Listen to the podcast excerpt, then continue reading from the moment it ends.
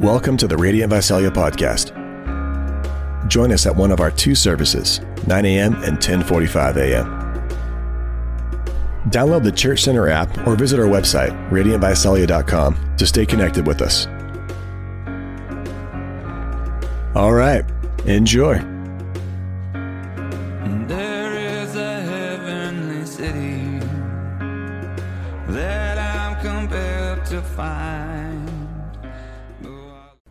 Good morning, Radiant Church. I'm here at the church without you, which feels strange. Um, although I know why we're not meeting uh, together, uh, it's disappointing to be here on a Sunday morning without you. I already find myself um, anticipating and looking forward to the day where we get to gather again together.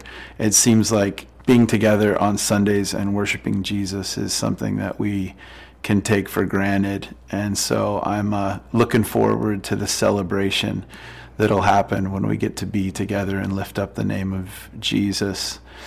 Um, I, I worked really hard on a like a script, like something of a uh, like presidential address, and um, this morning um, that document was uh, deleted. And so I find myself uh, without a script, but needing to address uh, people, and I, I think that's where we're all at right now.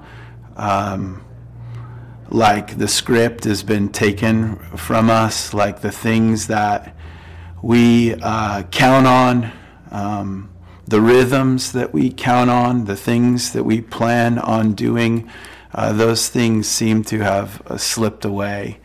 And it, I find myself, uh, yeah, just insecure and uncertain at times. And I don't know if you feel that way too, but that's just where I'm at. And I'm reminded that, like, everything that can be shaken will be shaken and the church is grateful in these times because we are receiving a kingdom that cannot be shaken. So if you feel like your script's been taken away, um, something that you've wor- worked hard on and find confidence in, um, yeah, let's let's receive the kingdom that cannot be shaken.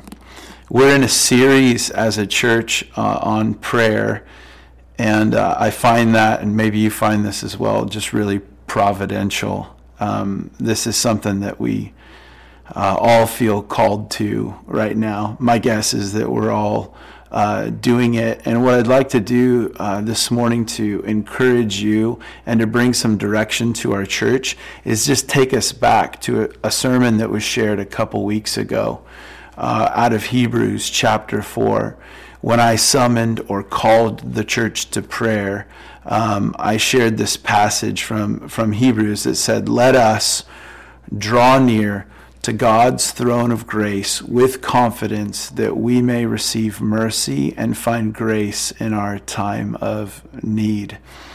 Uh, the call is let us, let's, let's pray. Let's all pray.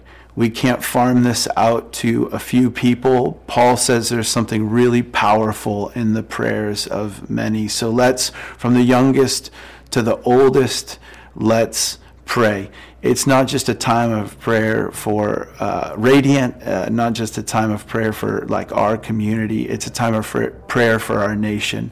Trump declared today to be a day of prayer. So our whole nation is coming together and calling on God. So let's all get involved in that. There's no such thing as, well, I'm not I'm not really a person of prayer. I'm not really the praying type. Well, yeah, you are. We're all the praying type right now. Let's lift our voices. Let's pray together.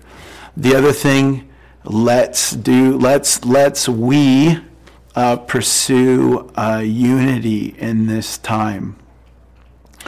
I think it's really tempting to judge people based on their response. You're going to think that some people are too chill and minimizing the issue, maybe not taking it serious. You're going to find that others are not uh, chill enough, like they're panicked and maybe exaggerating the issue. But let's pursue unity and compassion, not just in our church, but in our community. Different people are going to react in different ways. And I, I just want to charge us let's, like we, let's pursue unity uh, together and not shame people for their response uh, in this time. Paul says in the book of Romans, that the strong in the church have an obligation to bear with the weak. And that's what this is all about. We want to band together to protect those who are vulnerable and susceptible in this time. And there's a biblical imperative for those who are strong to have concern for those who are weak. So I'm calling us to unity and compassion and uh, prayer.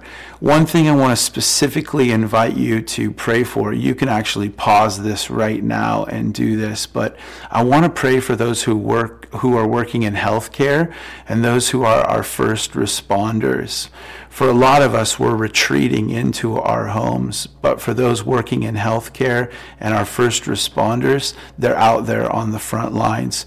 We have many people in our church working in healthcare, many working at Kaweah Delta, many working as police officers and firefighters, EMTs. And I want us to pray by name for the people. Ah,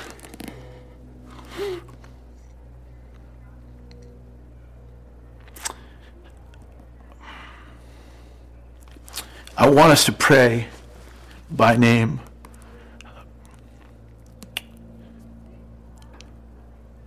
For the doctors that we know, for the nurses that we know who are uh, putting in long hours and, and trying to um, give a peace and empathize with people in a really difficult time. So, would you pray for those that you know who are working in uh, healthcare? Would you, as a family, pray by name for those who you know who are a part of this family or a part of this community, that God would give them strength to face what they're facing right now? So let's let's pray. Let us also let's draw near, not to prayer but to God.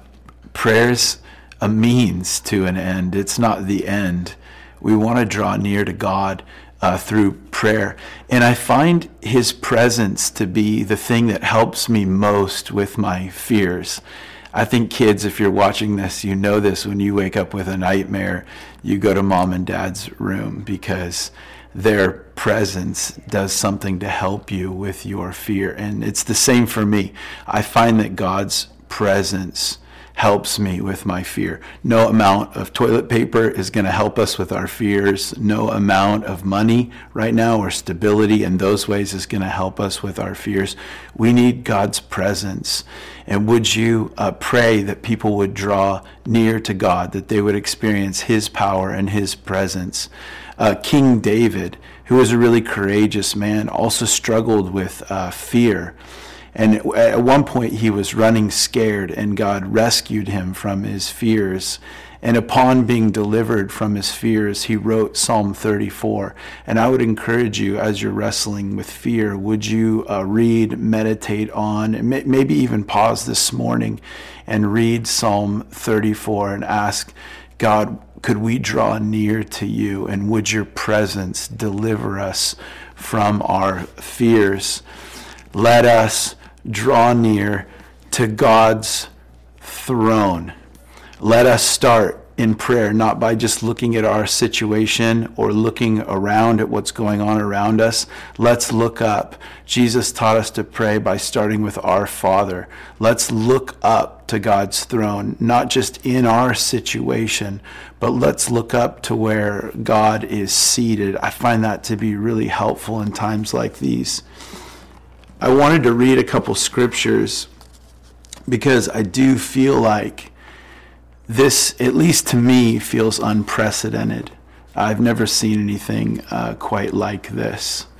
And I think it's really helpful for us to meditate on the reality that God is seated on his throne, even in this situation. If you've got a Bible, you can open it up to Psalm 29 or, or just let me read this over you.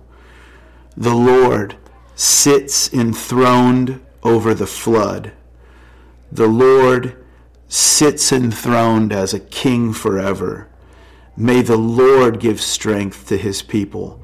May the Lord bless his people with peace. Psalm 29, 10 and 11. May the Lord give strength to his people. May the Lord bless his people with peace. He sits enthroned over the flood. There's all kinds of things flooding in right now, and it brings a ton of peace to meditate on the sovereignty of God and see him seated over what's flooding in. If you have a Bible, turn to Isaiah uh, chapter 6. Going to read a real uh, famous passage from here. But this is Isaiah's vision of the Lord. And it says, In the year that King Uzziah died, I, Isaiah, saw the Lord sitting upon the throne, high and lifted up, and the train of his robe filled the temple. The year that King Uzziah died was a year of trouble, a year of transition and the revelation that Isaiah had during that time, the revelation that Isaiah needed during a time of trial and trouble, was of God seated on the throne with his train and his robe filling the temple. We don't necessarily, uh, you know, God does not reveal himself in a time of trial and trouble as, uh, you know, um, a gentle servant, although he is that. But God's revealing himself to us as a king seated upon a throne because it's the revelation that's needed in a time of trouble or in these trials. Let us draw near to God's throne. Let's look up and let's do that with confidence. And we do that with confidence because God's throne is a throne of grace. We know that we can come confidently because we come based on what Christ has done for us. So we come based on grace, we come confidently. And what I want to charge you to is this idea that we would boldly come before God right now, that we would pray big prayers, that we would continue to ask, and that we'd be bold even with our uh, neighbors, that we wouldn't wait for people to say, Hey, would you pray for me? But we would be the type of people who are going out and saying, Can I pray for you? And not even, Can I pray for you later, but Can I pray for you on the spot? Seems like God's doing something, seems like something's stirring. Can I pray for you right now? Would you pray with confidence? Come before God with confidence that we might receive mercy and find grace in our time of need. This is a time of need. And what we need most is not to get good at prayer what we need is God's good grace. And so let's cry out, God, give us mercy. Would you be merciful to us? And would you give us grace, which is the power to do what we cannot do? When you feel powerless, the cry is, God, would you give us grace? Give us power to do what we cannot do. Want to invite you in the next few weeks to just do a few things. The one, one is, is really clear. Continue to pray. Keep praying. Keep it simple, keep it real, keep it up, keep praying. Also, pray in your packs. Seems like that's a safe place to get together. So, would you continue to pray in your packs during this time? The second thing, would you ask questions? Would you ask questions? Would you ask God what He's doing? Would you ask God what He's saying to you in all of this? Let's not waste this opportunity that we have to seek the Lord. Would you ask those who are elderly, maybe neighbors or, or people that you know of in the community, would you ask those who are el- elderly if there's any way that you can serve them? Anything you can uh, pick up or do for them. And would you also ask neighbors and friends uh, how they're doing? Would you uh, play offense and not defense? Would you reach out right now instead of shut down? Would you ask if there's any way that you could serve the people around you? And then lastly, would you try, would you commit to spend as much time in God's Word, to spend as much time with people, and to spend as much time in prayer as you do on a screen right now? If you spend five hours a day on a screen and then spend five minutes a day in devotions, I don't think you'll be that non anxious presence that the world needs in this time. Would you, if you're going to spend time on a screen, that's fine, but would you spend an equal or a proportionate amount of time in God's Word or in prayer so that uh, God can keep us in perfect peace. He will keep in perfect peace those whose mind, minds are stayed on Him. Would you continue to look to Him and look to His throne? So we'll keep you posted on our plans as the situation develops at the beginning of last week, I had no idea that we would be doing this or headed in this direction. So the situation is evolving. We're staying up to date with it, and we'll continue to communicate our plans to go forward. But let us draw near to God's throne with confidence and boldness that we may receive mercy and find grace in our time of need. In, in the least, uh, yeah, in the least like trite or cheesy way I can come up with, like grace and peace to you. Grace and peace to you in our Lord Jesus Christ. I'll see you guys soon.